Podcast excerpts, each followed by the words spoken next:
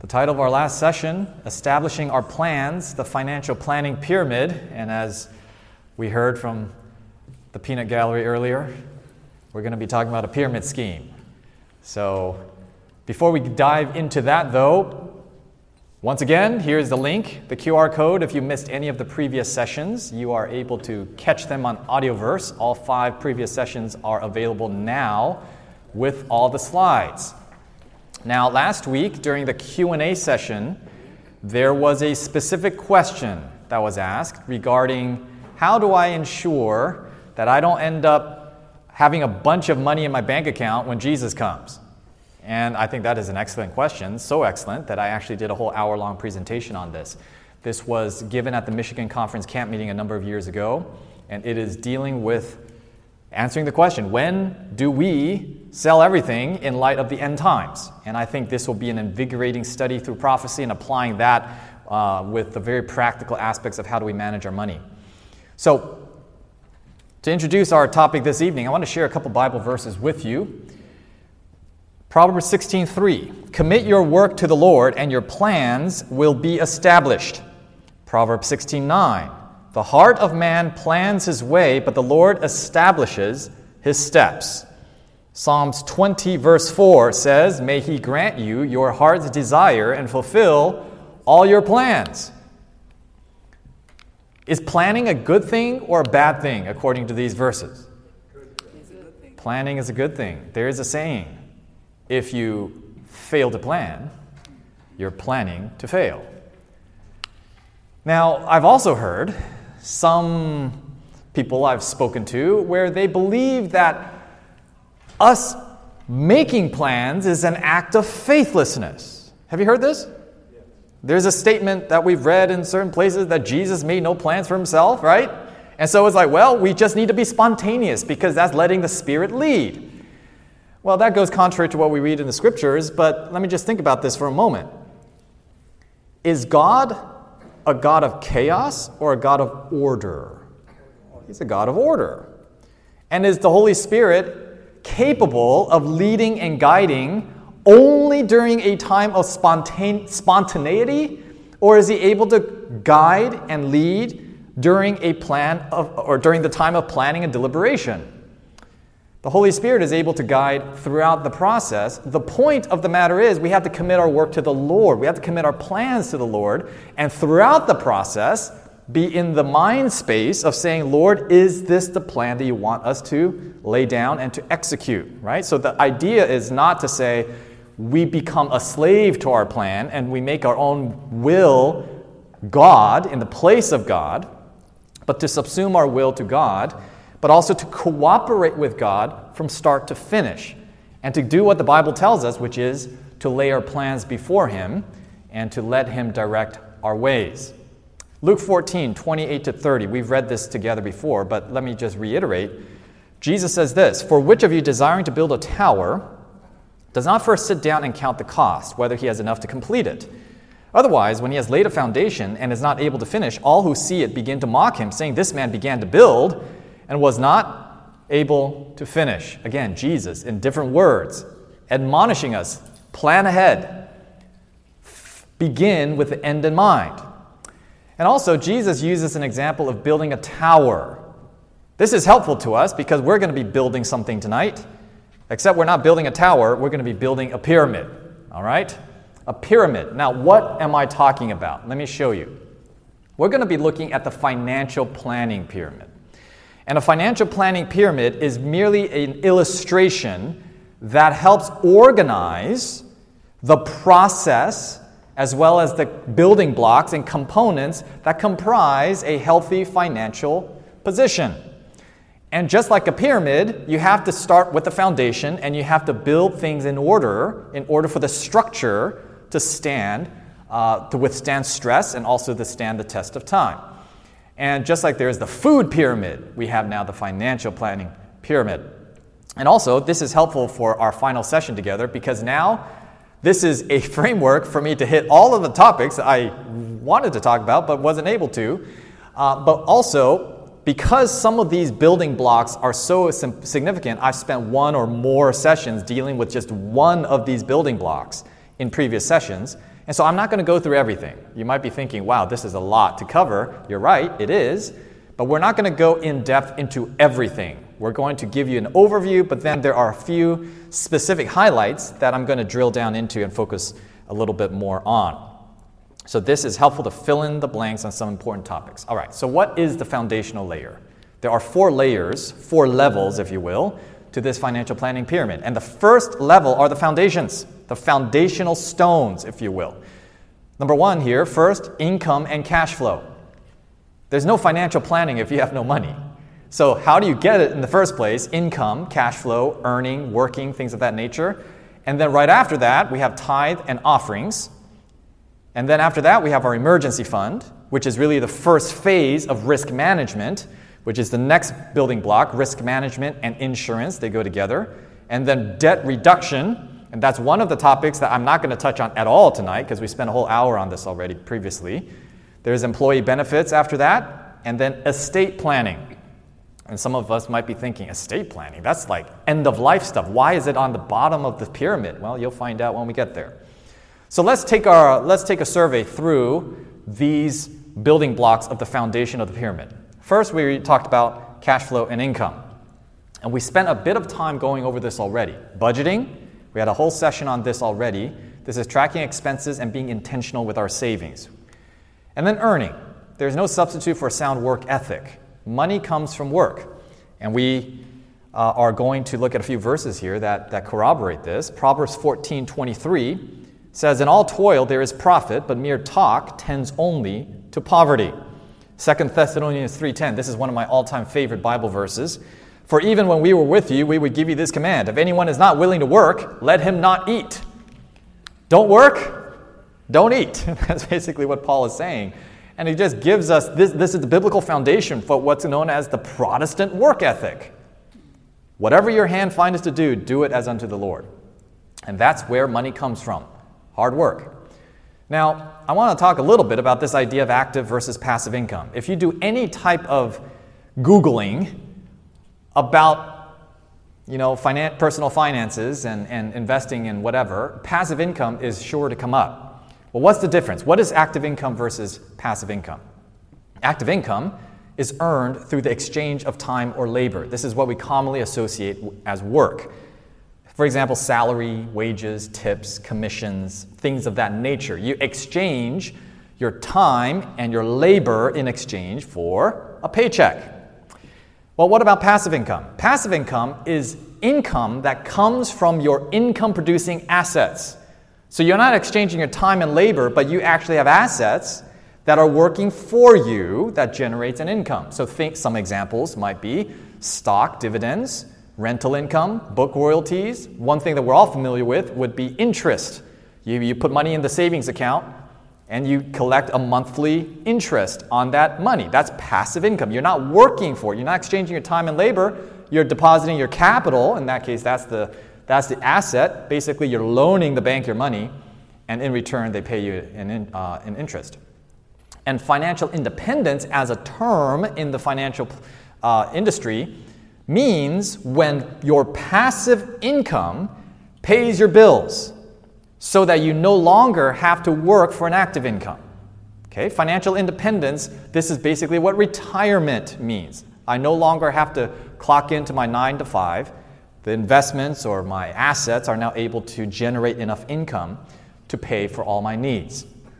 But this passive income, I think sometimes it, has a bit of a myth around it.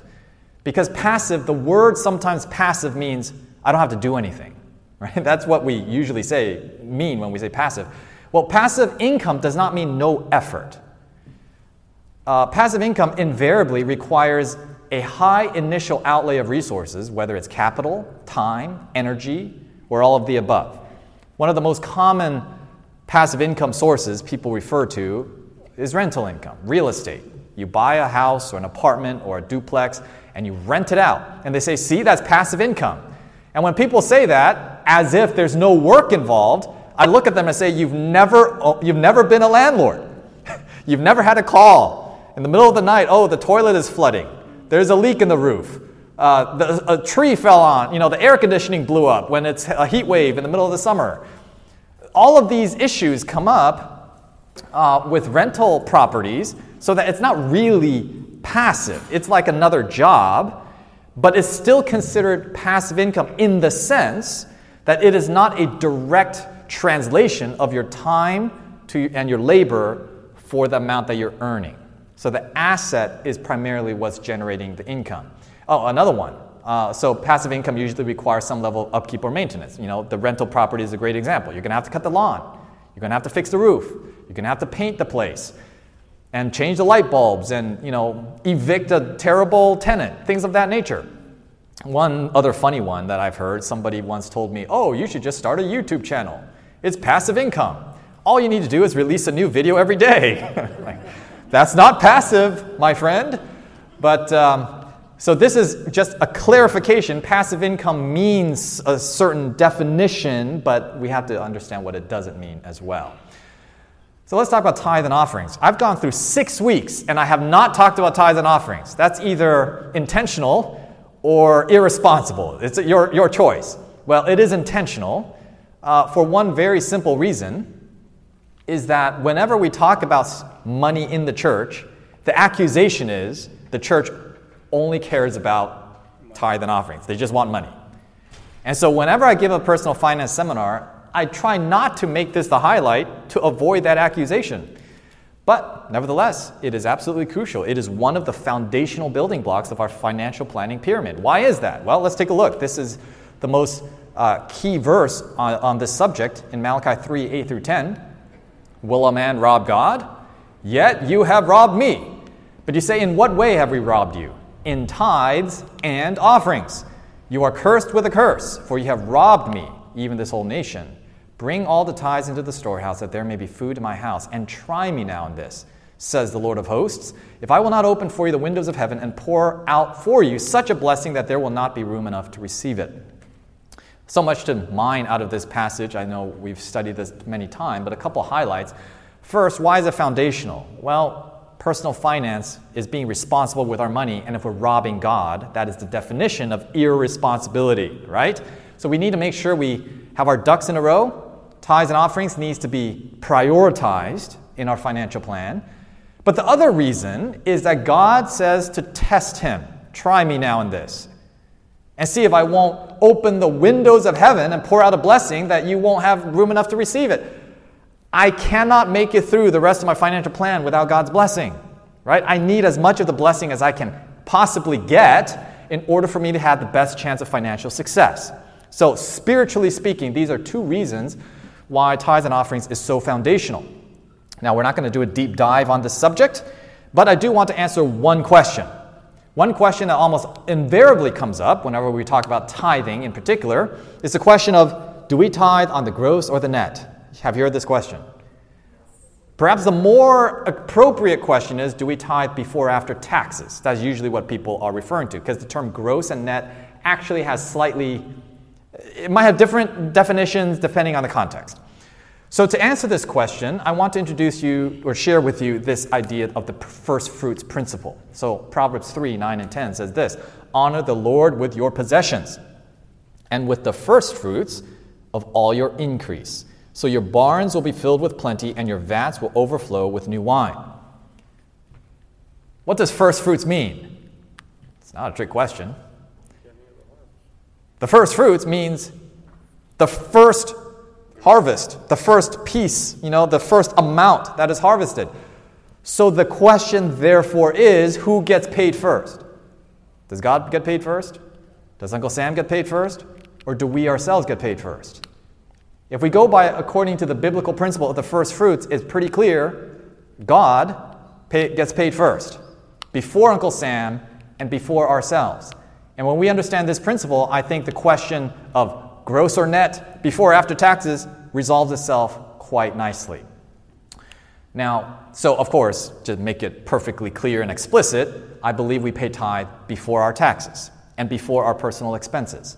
Now, the next question that frequently arises well, what about in a business? How do you tithe on a business? Well, this is as best I can summarize my position on this. We pay our tithe based on our before tax net profit. Okay? and that means after business expenses but before taxes. But if there are any personal expenses that we are charged to the business, those should be backed out of the tithing calculation. So, how do I arrive at this uh, conclusion? Well, first of all, first fruits of what? And with the first fruits of all your increase. And that, I believe, translates nowadays to profit. Profit is the increase. So, the increase is the profit that is generated. And for a business, frequently there are businesses that do not even earn a 10% margin, meaning the profit is less than 10% of the gross receipts and the gross income. And so, if we apply this in such a manner to be a universal rule, there are many businesses that simply will go out of will completely go out of business. And for this principle to be applicable, it needs to be universal, right? And so, therefore, my best summary is before taxes on the net profit. Okay, so it's still we're still paying God first from the from the increase before Uncle Sam and before ourselves. All right. We're going to talk about the emergency fund now. The emergency fund we talked about previously, but one thing that I think a lot of people have questions about is okay, what are some safe places for the emergency fund? So I just give you eight options here, and we're just going to go through some of them very quickly. The first one, high yield savings account and money market accounts. And I want to highlight a money market account is not the same as money market funds, which we're going to talk about in, on number seven here. These are basically FDIC insured accounts in banks and credit unions. Certificate of deposits, I think we know what those are from a bank or credit union. But there's a special flavor of credit certificates of deposits called brokered CDs, which generally pay a higher interest rate because they are in a more competitive marketplace where you have to purchase them from a brokerage account. And a brokerage account would be something like a Charles Schwab or a Fidelity account, something like that. And then there are treasury bills, which are short term bonds issued by the US Treasury. You can purchase these either through a brokerage account or you can purchase them directly from the Treasury via their website, which is called Treasury Direct. Uh, just be forewarned, the Treasury Direct website is not very user friendly. It's improved a little bit, but it, is, it can be um, difficult to navigate. And then there are Treasury bill ETFs, which is essentially a special wrapper where many Treasury bills are purchased by the fund manager and you just purchase one security that has many treasury bills inside. You don't have to buy or sell, you don't have to worry about maturities, and they just pay you a monthly interest rate. And then there are the Series I bonds, which come also, you have to buy these directly from Treasury Direct. You cannot get them anywhere else. And these are special bonds that are pegged to inflation. And so last year, when inflation was roaring, a Series I bond was paying 9.65% interest. And uh, these are guaranteed to not lose money because they never go below zero. The interest rate can only go to zero, and you'll never lose your principal. Is guaranteed with the full faith and credit of the United States government. And they operate similar to a CD, but the interest rate varies. They change every six months based on where inflation is at. So that's another option. Number seven are money market funds. And these are a type of mutual fund that hold very short duration uh, cash equivalent instruments that then uh, keep keep your um, dollar amount, your principal steady while paying a rate of interest. And then number eight is the SDA Union Revolving Funds. These are revolving funds that are managed by the Union of the Adventist Church. Here in the Southern Union, we have the SURF, Southern Union Revolving Fund. And in essence, you can deposit your funds in there as a savings, and then they take that amount to loan out to other church entities at a reasonable interest rate. Right now, they're loaning it out at about 5%. And then as depositors, we earn a 3% interest rate. And the interest rates go up and down. Now, this is one way to support the mission of the church, of course, earn a little bit of interest, but just be forewarned, it is backed only by the faith and credit of the church. So if you believe in the financial stability of the church, it's a great option. Uh, but of course, it is not the same thing as FDIC insurance or the full faith and credit of the United States government. So there is a difference in risk factor here. Now, these are just some options. You can do your homework and, and look into them. I will say that based on the current market uh, conditions, we are looking at you should be able to easily get over 5% interest on your cash with no risk to your money, essentially. And so the revolving fund, of course, is a little bit lower than that. Now, the, the point of an emergency fund is to have to protect your principal. So you don't want volatility in the underlying value of your assets. Uh, so it's going to be in a cash or cash equivalent type of asset. You want it to be highly liquid so that when you need the money, it's available for you. And because of the interest rate situation we are in now, it's reasonable to expect a rate of return. We shouldn't get a zero when uh, savings account are paying 5%. So this is an unusual time for sure but these are some options you can look into. Okay, now we need to talk about risk management. This is the other foundational building block in the pyramid. And this is a two by two risk matrix that is frequently used to illustrate how to manage different types of risk. We're going to start at the upper left hand corner, and you can see the vertical axis here is talking about severity, high to low severity. And severity is usually referred to, we're talking about dollar amount. How much are we going to lose? And then frequency is the horizontal axis. How often is this risk going to occur? And you can see in the upper left hand corner, things that occur with low frequency but high severity, the solution to managing this risk is to transfer the risk. Now, what's an example of this? A tornado sweeping through and destroying my home would be an example of a low frequency, high severity risk. So, what do you do to manage this kind of risk? You transfer the risk, and what we use to transfer risk is called insurance. Insurance is a risk transferal mechanism. You pay a little something for someone to adopt the risk that you otherwise would shoulder completely on your own. So that makes sense, but what about this upper right hand corner uh, high frequency, high severity, that's like red light. This is really bad news. What kind of uh, risk are we talking about there? Well, texting while driving. You know, every time we drive, we have the risk of texting, and, and, and every time we do that, we're running the risk of having a serious accident. So, how do you manage this kind of risk? Well, you avoid it altogether. You stop the behavior, right? You, you prevent it from ever happening. That's how you uh, address that risk. No insurance company is going to insure you for texting while driving, right? Okay, now what about the, the quadrant under that? Things that happen at fairly high frequency, but they're low severity, meaning they're not going to cost a whole lot. How do you reduce the risk there? An example might be your car gets dinged in the parking lot, right? We all have that experience. It can happen on a semi regular basis. Well, you prevent it. You park a little farther away, right? Or something to that effect. Or you, you wrap your car for some people who are really into that kind of thing.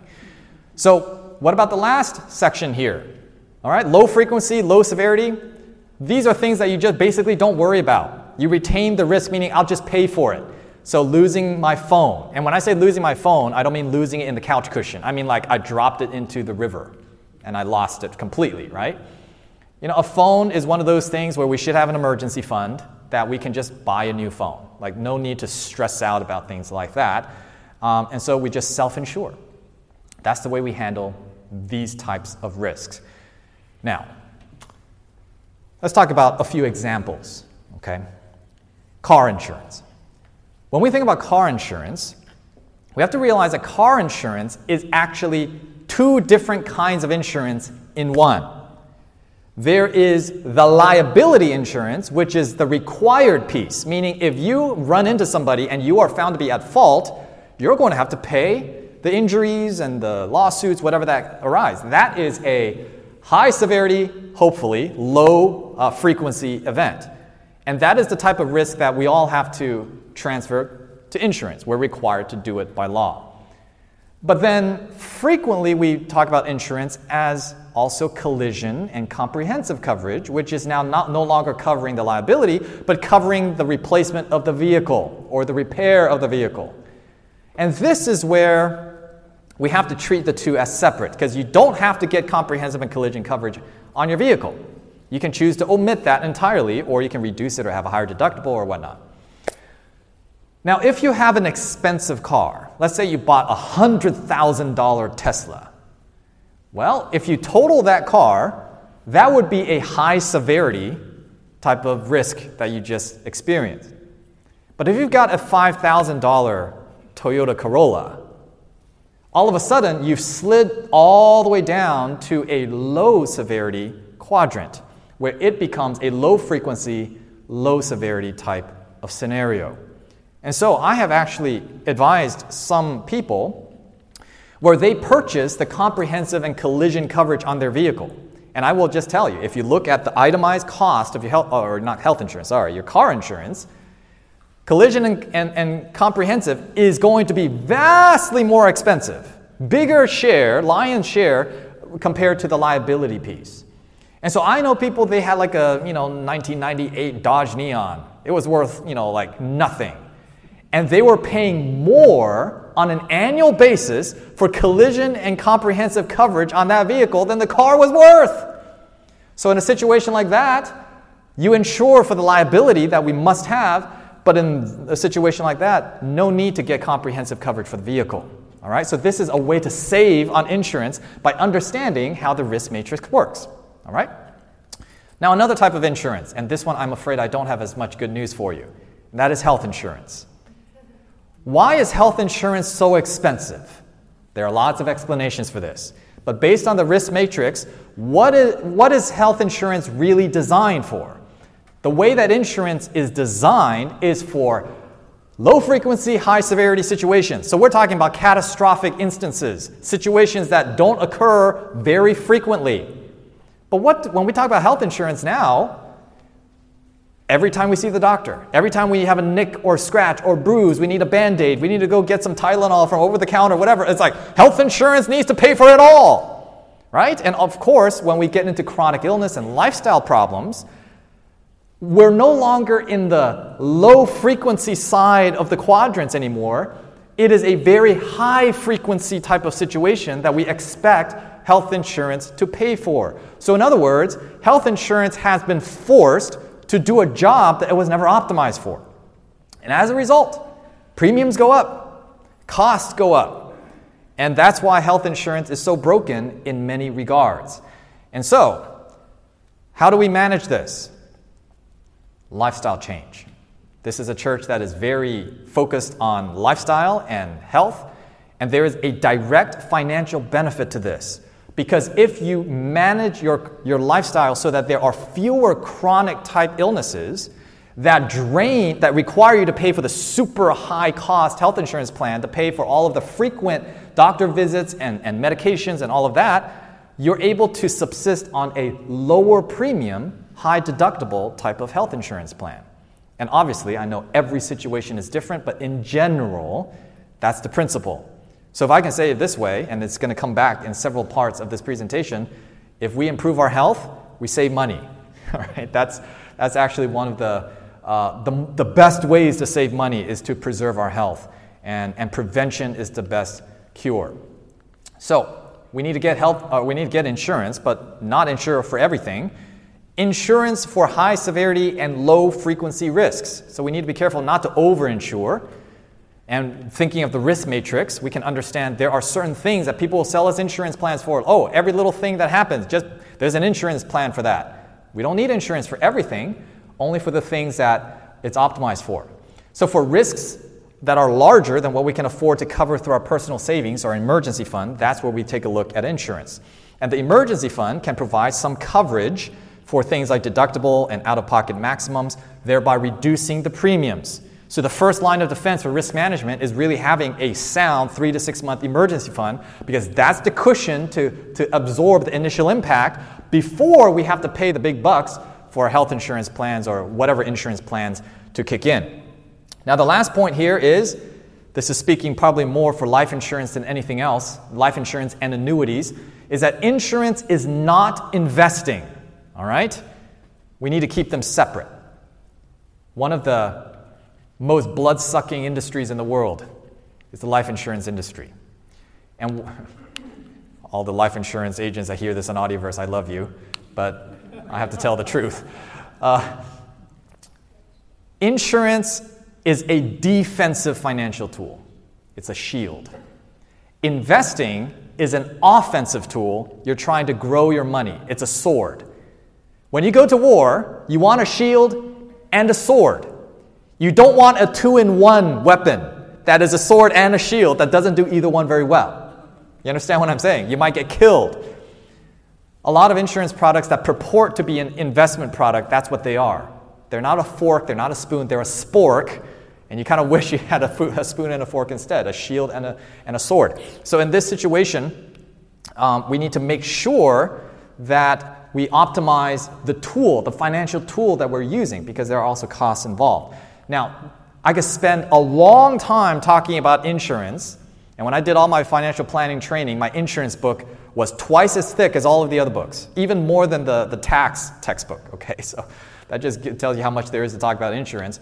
But I have a pre- presentation that I gave a number of years ago dealing with insurance and risk specifically. So if you want more information, and I go more in depth into life insurance, particularly because I know some uh, questions will be you know, there are some inspired counsel that we're familiar with, that we've heard about, uh, about life insurance. How do we rectify, you know, how do we uh, harmonize what was said and all of that? This presentation goes into that and explains that. So here's the link and the, and the QR code if you want more information, but we're not going to spend uh, any more time focusing on that tonight. So the next foundational building block are employee benefits. Uh, I'm not going to say a whole lot other than Make sure you understand what they are in your workplace and take advantage of them because sometimes the benefits are worth as much or more than the actual salary that you are paid. So, some of the key ones are the 401k, 403b match. I've said it before, I'll say it again. Always take the match. It's the closest thing to free money you're gonna, you're gonna experience. Of course, other than the vesting schedule, that's important for you to understand when you can actually take the money with you but if there is a match, dollar for dollar, let's say they match you 5%, you put in 5%, they instantly match you 5%, you've just doubled your money. That's a 100% rate of return for zero effort. So take the match. Uh, next, insurance. A lot of workplaces, this is one of the biggest benefits would be insurance, whether it's health, disability, maybe HSAs or FSAs, flexible spending accounts or health spending accounts, uh, health savings accounts, I mean, things of that nature. And then also, some employers, particularly the larger companies, they have a lot of discounts that you may not be aware of. They have discounts on your cell phone plan, for car rentals, uh, for continued education, even for tuition assistance, uh, things of that nature. Make sure you read your employee handbook and take advantage of the benefits that you have. All right, estate planning. This is one of those things that is so important but we really rather not have to talk about it because it forces us to reckon with our mortality. And even as a young person, the reality is I might die just as, you know, just as likely as an older person. So we need to recognize that we have a responsibility not just in life, but also in death. Because what good is it if we have been responsible with our financial stewardship all through our lives and then everything just goes down the drain after we die? So, estate planning answers a couple key questions. What happens to your dependents if you die? So, this is particularly important for those of us who have minor children who aren't independent yet. This is the most important thing. Who's going to raise our kids? Do we want the state to decide that? Have mercy. No. We need to be responsible to make that decision. Number two, what happens to your assets if you die? This is what we usually think about when it comes to estate planning. And then the third one, we don't even have to die to have need of an estate plan. How about major decisions if we were incapacitated? Okay, these are important uh, decisions that we have to make ahead of time because if we don't, the state will make it for us. And the state is not going to give our assets to where we want. And they're not going to have our best interest in mind, certainly not God's best interest in mind. And also, we certainly don't want anyone else determining how our children will be raised. So, putting together an estate plan, there are, there's not just the will, there are a series of documents that we're going to need to put together. Number one would be the will, and in some cases, a trust. I'm not going to get into all the intricacies about that, but a will and a trust, largely the difference is one is going to help you avoid probate in the case of your death, and that could be uh, a serious savings in many regards.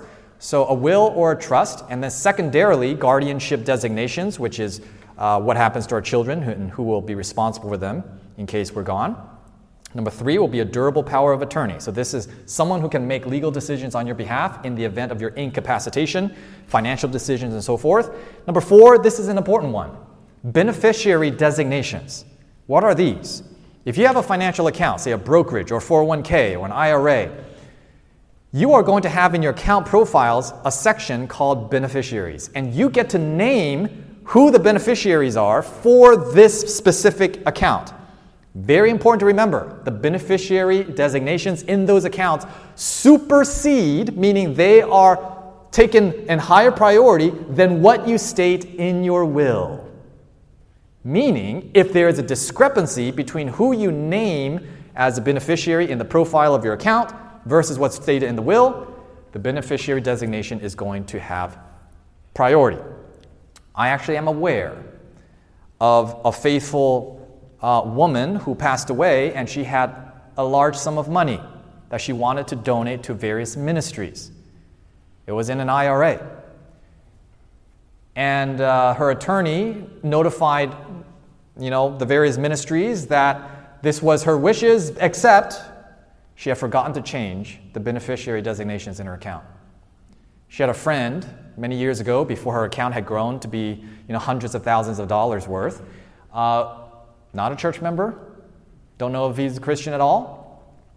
But she thought, hey, I just want to do my neighbor a good deed. I'm going to make him a beneficiary and you know give him a little something in case I die. Well, she never changed that designation.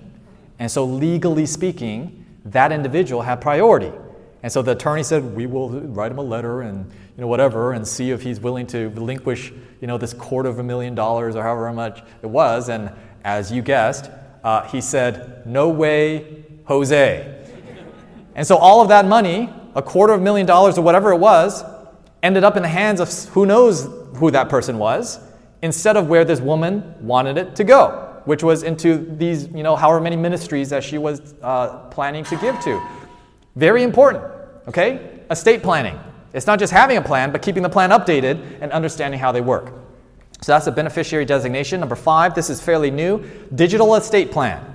We now live very digital lives. And we have a lot of assets, things that are valuable, that are not physical, tangible. They're not in a vault, they're not in a safe, they're not hidden under the mattress. They're in the cloud. Things like, you know, air miles, air miles, points with your hotel, your credit card reward points, all of the photos that you have ever taken that's uploaded into these accounts. You know, um, all of your passwords. Uh, if you have cryptocurrency in your private wallet, all of, and your whole social media profile and everything that's associated with that. For some people, there is this tremendous amount of value, monetary or just sentimental value, wrapped up in all of that stuff. Well, what's going to happen to it if you die? So, having a digital estate plan, meaning who gets what, right? Having that uh, spelled out is very important. Number six, living a living will or advance directives. This is talking about you know, do not resuscitate orders and things of that nature if you were to be found in that situation. Do you keep me on life support or not? Uh, it helps the family uh, know what your wishes are ahead of time. Number seven, healthcare power of attorney. So this is different than the durable power of attorney because this is strictly for healthcare decisions. Uh, and then number eight, letter of intent, which is more or less just your instructions to the executor of your will or your trustee to understand what your wishes are in a more narrative form. And these estate planning documents comprise your estate plan. So I know your question boy, that's a lot of work. Is there someone who can help me with this? Well, yes, there are. The number one place I recommend people to check would be the Plan Giving and Trust Services departments at our local conference, if you are a Seventh day Adventist, or at the universities. I know Southern Adventist University has a department, or our larger 501c3 ministries. And I will say, for myself, I actually went through uh, It Is Written in the Trust Services department uh, who helped me put together my estate plan. And usually, if you go through one of these channels, there is a, there is a benefit where they will provide you this service for free as long as you leave a, some, a certain something to them in your estate. And if you, that was part of your plan anyway, then it's a win win, right? So, this is, that's how we viewed it in our family. And so, it was a tremendous value to us uh, because otherwise, you can always just go straight to an attorney. And these plan services or plan giving and, and trust service departments, they have their attorneys that they work with, so everything is still done through a legal process and everything is above board, of course. But there is an, a representative that works with you to help you through the process uh, and to explain things to you. Otherwise, you could go straight to an attorney. And you need to find an estate planning attorney who can draft these documents for you And uh, for a basic will, you're looking at several hundred dollars. For a full living trust, living revocable trust, uh, would be in the thousands, several thousand. And they will draft all the documents for you and help you through the process. Now, I know there are also online will makers. I will say, proceed with caution. You get what you pay for, as they say. And uh, it's better than nothing, I suppose, but uh, because there isn't a human being actually walking you through the process, I would be cautious uh, about going that direction. But uh, they are worth looking into if you really cost is a, a problem and you have no other way. So this takes us to the end of the foundational part of the pyramid. And fortunately, as we go up, there are fewer, fewer building blocks. And once we have the foundations built, uh, built, then it's time for growth. And the four blocks here would be retirement savings, college savings, maximize tax efficiency, and accelerating our mortgage reduction, meaning paying off the house. And of course, the biggest question in this section must be retirement. There was once upon a time, not long ago, where there is an analogy of the three legged stool of retirement, meaning there are three stools of income to support a retirement. There is the pension, usually from your workplace, uh, or a defined benefit plan, is another way to call it. And then there is Social Security, which is basically a public pension from the government. And then there are the personal savings. The three legs of this stool is supposed to support us in retirement. But this is what happened Pensions have gone away. Largely, they don't exist anymore unless you've been grandfathered in to some older plan. So pensions have gone away, and then we all know that Social Security is not sustainable. Uh, even by their own admission, they will run out of their reserves by 2033, so about 10 years. So by that point, Social Security will no longer be able to pay 100% of the benefits that have been promised.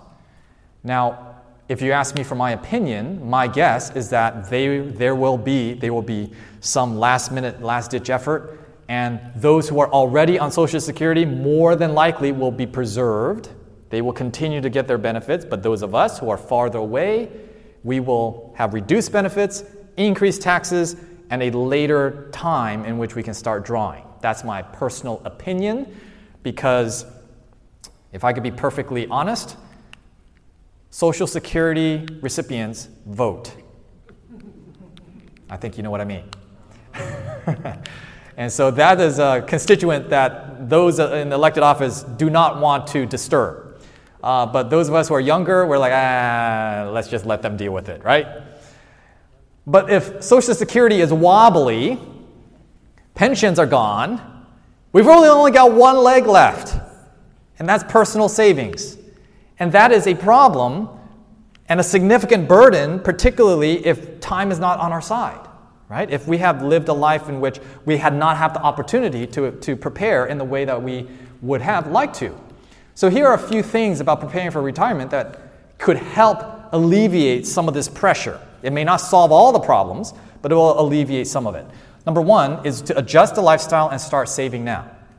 Because adjusting our lifestyle, meaning living a, a, a, a, slimmer lifestyle, more frugal lifestyle, means that we're going to not only be able to save more now, but we're going to need less in the future when we are in retirement. We become more accustomed to a trimmer lifestyle. Number two, I've said it before, I'm saying it again invest in our personal health. The number one expense in retirement, usually, is healthcare. And if we can minimize that by maintaining our health, and having a healthy lifestyle, a good diet, exercise, and, and all of the rest, uh, it is going to also reduce the cost of retirement. And that also plays into number three. I know a lot of people don't like this, but it is the reality. If we can't afford retirement, we may have to work longer. And we cannot work longer if our health doesn't permit. You understand? So, having good health permits us uh, to even have the option of working longer if that is a need. And uh, I will say this sometimes working longer does not necessarily mean working at the same intensity as you once were. Maybe working part time, scaling back. In fact, for a lot of particularly men, having a phased progression into retirement is better for the mental health than a cold turkey working at 100 miles an hour and then the next day I'm sitting at home looking at my wife Why are you do- what are you doing here? You know, that type of experience.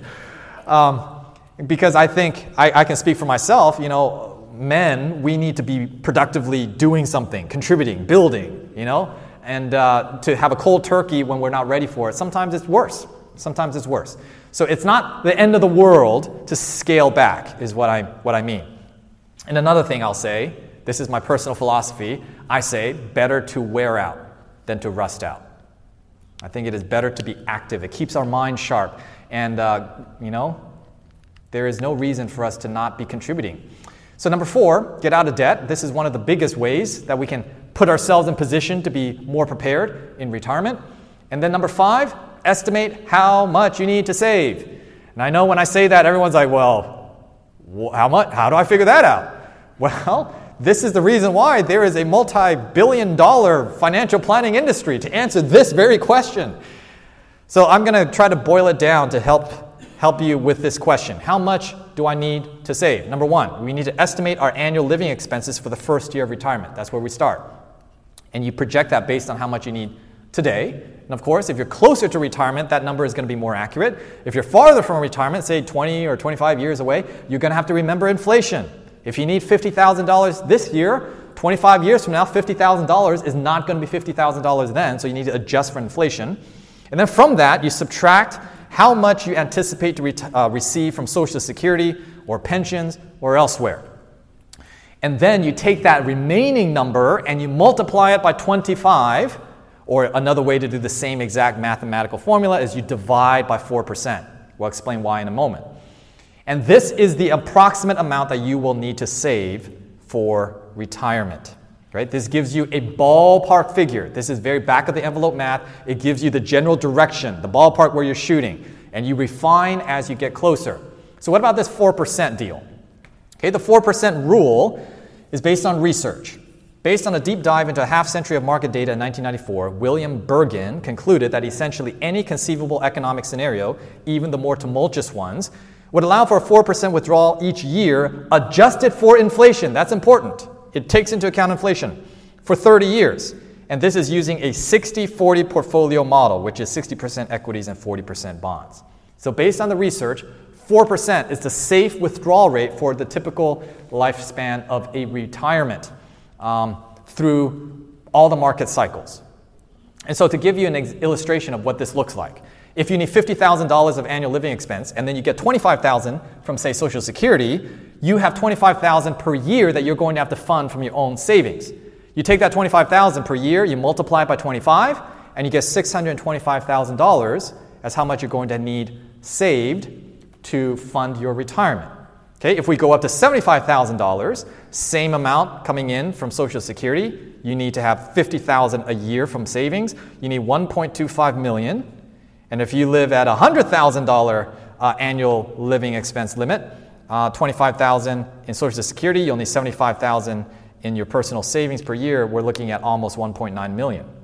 So this gives you the rough back of the envelope math formula for you to figure out what your target number uh, roughly should be. So that's retirement. What about college? A lot could be said about college. I'm just going to mention a few things. The first question really has to be the question is college even necessary? I know this is heresy, especially coming from an Asian. But I was talking with my mechanic the other week, and he was explaining that there is a nationwide shortage of mechanics. And he's like, it's a good living if you can get it. He explained how it works. He says if you go into a mechanic shop and you need, let's say you need the brakes changed, there is a flat floor rate, is I believe what they call. Two hours for this job, and then it's just a however many hour, you know, for the hour, that's how much they charge, and that's how much they pay the mechanic. It's a two hour job, so even if you finish it in 90 minutes, you get paid for two hours of work. And so for the mechanic, this person told me, the manager told me, they're good mechanics consistently, consistently turn around the equivalent pay of 12 to 16 hours worth of work in an eight hour day. It's a good living if you can get it. And guess what? You can get it without a college degree. Is college really necessary? Not for everyone. If there are certain people who are mechanically inclined, they may not need a college degree if that is where their skills and their intelligence uh, and, and, and, their uh, aptitude, I should say, uh, trends. But of course, if you're looking at a STEM field, if you want to be an engineer, if you want to be a doctor, yes, you're going to need to get a degree, you're going to need to go to college, of course. And uh, one of the best ways to save, the biggest ways to save, is school choice. Where you go, choose to go to school makes the biggest difference in the tuition, of course. And then there are alternative routes as well. There's online education, there's trade school, there's entrepreneurship, community college, missionary training schools, and it all depends, of course, on which route the student wants to take. There are also work and scholarship programs, uh, and of course, uh, there are the savings accounts, 529 and ESA accounts for tax advantage savings. Just beware of the fine print because there are a lot of limit limitations what you can or cannot do. And finally, some level of student loan may be appropriate depending on the field of study and the income potential of the career. If you want to become a dentist or a medical doctor, chances are you're going to have to take out student loans. But those are careers on the other end have high earning potential that if you do it right, you should be able to pay it off reasonably uh, in a reasonable time frame. But if you're getting a, you know, underwater basket weaving for $100,000 a year, a degree from some Ivy League school on the other end, and you don't have a job, no, no, no. Not a good idea. All right, a lot could be said about that. We're going to move on. Now, taxes.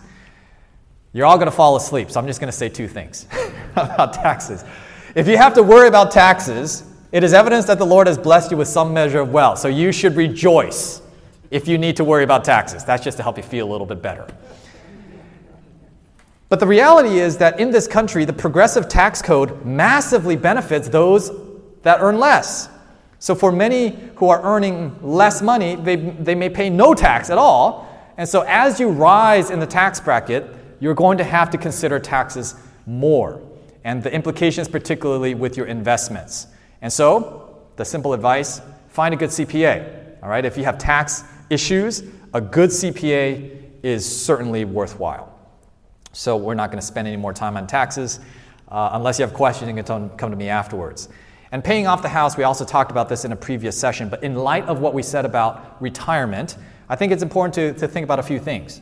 You know, low interest fixed rate mortgages are lower priority debt to pay off, especially nowadays. If you got a sub 3% interest rate, 30 year fixed rate mortgage, you're feeling pretty good when inflation is so high and you get 5% on your cash and so forth.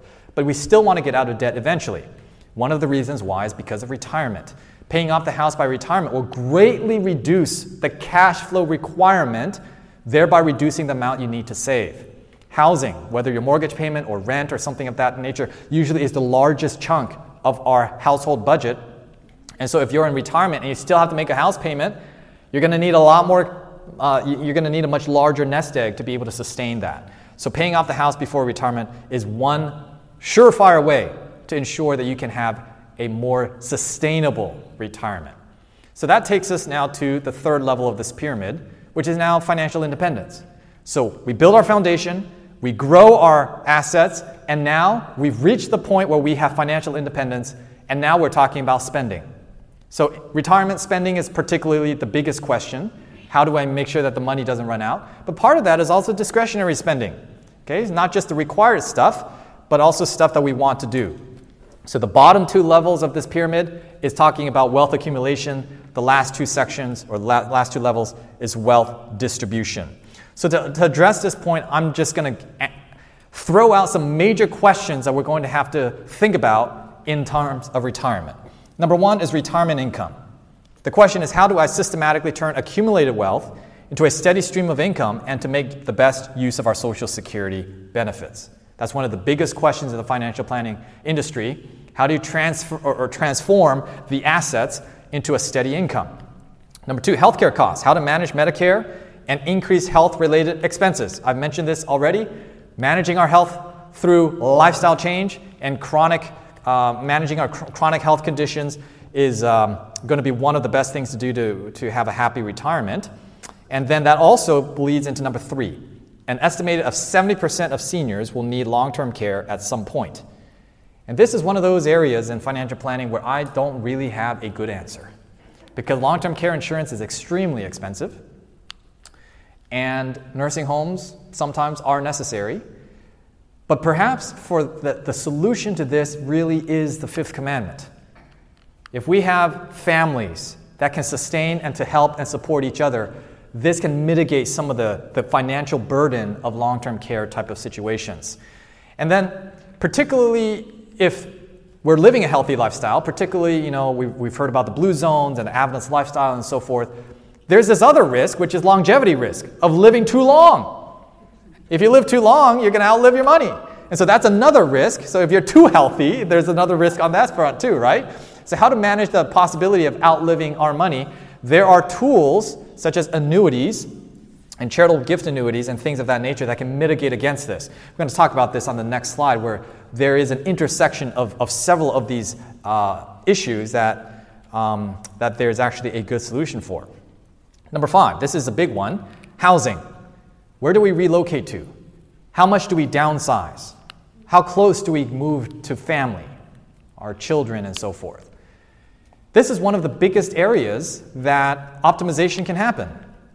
You know, many retirees bought a home many, many years ago, as appreciated in value. They raised their kids in it. They don't need such a big house. They can downsize, probably move closer to the kids, and that's where they can extract the equity out of the home, and then that cash then can be turned into an income stream to help pay for their retirement. Not only that, moving then gets them close to the family, which helps deal with some of the long-term care type of uh, needs and health care and so forth. But this is a uh, this is a situation I know from uh, a personal friend of mine that can be that can have a lot can, can be quite fraught with interpersonal and family conflict. I have a friend. Her parents grew up on a farm, or she was raised on a farm, and her parents have lived there for over 50 years. 160 acre farm. Mom and dad are in their 80s now, and recently dad was in the barn, fell on his head, broke his shoulder, almost suffocated from all the hay bales, and then a week later, he had a stroke, all by himself. All the kids have moved away. And then now mom has dementia, and she has arthritis. And so all the kids are multiple states away, but mom and dad, they said, We're never leaving. This is, this is where we raised our kids, this is a farm. But that was one of those really difficult uh, situations in the family that has to do with this question in retirement and the family. These are not necessarily personal finance, they have fi- personal finance implications, but it's much larger than that. It's a, it's a family discussion that you know, parents and children are going to have to discuss and work through. So I'm just recognizing that these can be challenging discussions. And of course, number six, the bucket list. Many people in retirement, finally, we have the means, we have the time, we still have the health and energy to do the things that we have put off in our lives.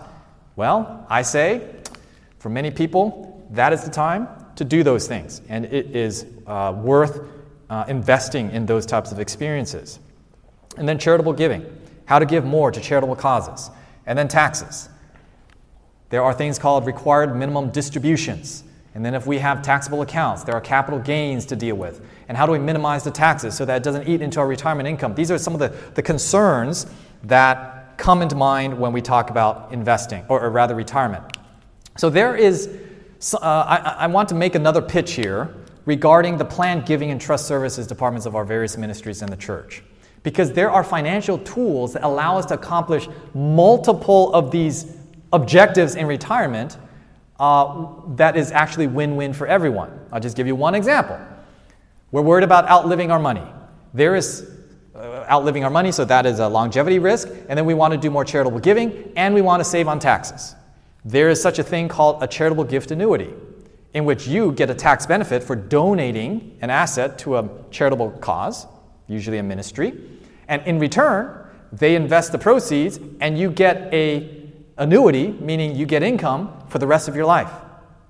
And so there are financial instruments that can help you mitigate your taxes, allow you to give charitably, and also to fund your retirement through some of these options. And so I highly recommend if you have some questions about these things, uh, talk to the planned giving and trust service departments in some of these ministries. They will be able to help you with all of the options. So this takes us to the top of the pyramid, and we're going to wrap up here shortly. Surplus giving, and now we're talking about legacy. Legacy. Proverbs 11:25 The generous soul will be made rich, and he who waters will also be watered himself. Psalm 112, 5 through 6 It is well with the man who deals generously and lends, who conducts his affairs with justice. For the righteous will never be moved, he will be remembered forever. You see, the legacy of the righteous is that they are just and they are generous. This is why God gives his people the ability to gain wealth. So, the super wealthy of the world, they have their endowments, they have their foundations, they build these monumental, you know, monuments to themselves and pat themselves on the back. Well, for us normal people, we don't have the means to do that. So it might just mean freedom to volunteer more, donate more, mentor the next generation, get more active in our church or community. We need a measure of wealth in order to have the freedom to do that. Okay? That's the legacy piece of giving back and surplus giving. So when we think about the foundations of the pyramid, we're talking about building habits of financial discipline. And once we have that foundation in place, then we can accumulate wealth. We can grow the assets that God has given to us. And then that leads us to a point where we are financially independent, in which we're now thinking of wealth distribution. But the ultimate goal is to have a legacy of charity and generosity. And this more or less corresponds with the life cycle of when we pass through life. When we are younger, we should be building the foundation. When we are starting in our career, we begin the growth process. And then later on, as we have worked and accumulated wealth, we become independent, and then we have our legacy uh, in mind at that time. Of course, this time frame can be stretched out or can be compressed. Some people, they end up earning a large sum of money early on in life, and so they move quicker down these steps. But this is, in general, the cycle of life planning. And so, here we are again. This is just a summary of the financial planning pyramid to give you a bird's eye view of the various building blocks uh, that comprise our financial planning picture. And this should hopefully can give us a framework to understand where we are in the building process. And so I just want to conclude with one final verse from Scripture, not just for tonight, but also for all six parts of our session together, our seminar together. And this is the verse from 3 John 2. Beloved, I pray that you may prosper in all things and be in health, just as your soul prospers. Let's end with prayer. Father in heaven, we're thankful that you are a God of order, and you are a God who has given us practical counsel in your word to, to count the cost, to plan ahead, and also that you will bless our plans insofar as our plans are in harmony with your will. And so we pray that as we strive to, to operate and to be stewards in accordance to what you have revealed, we pray that you will bless us and you will guide us. Be with us the remainder of this evening and the rest of this summer. May we apply these principles that we have discussed over the last six weeks to be able to be wise stewards of your means so that when you come, you can say, Come, thou good and faithful servant, enter into the joy of thy Lord. This is our prayer and our desire, and we pray in Jesus' name. Amen. This media was brought to you by Audioverse, a website dedicated to spreading God's Word through free sermon audio and much more. If you would like to know more about Audioverse, or if you would like to listen to more sermons, please visit www.audioverse.org.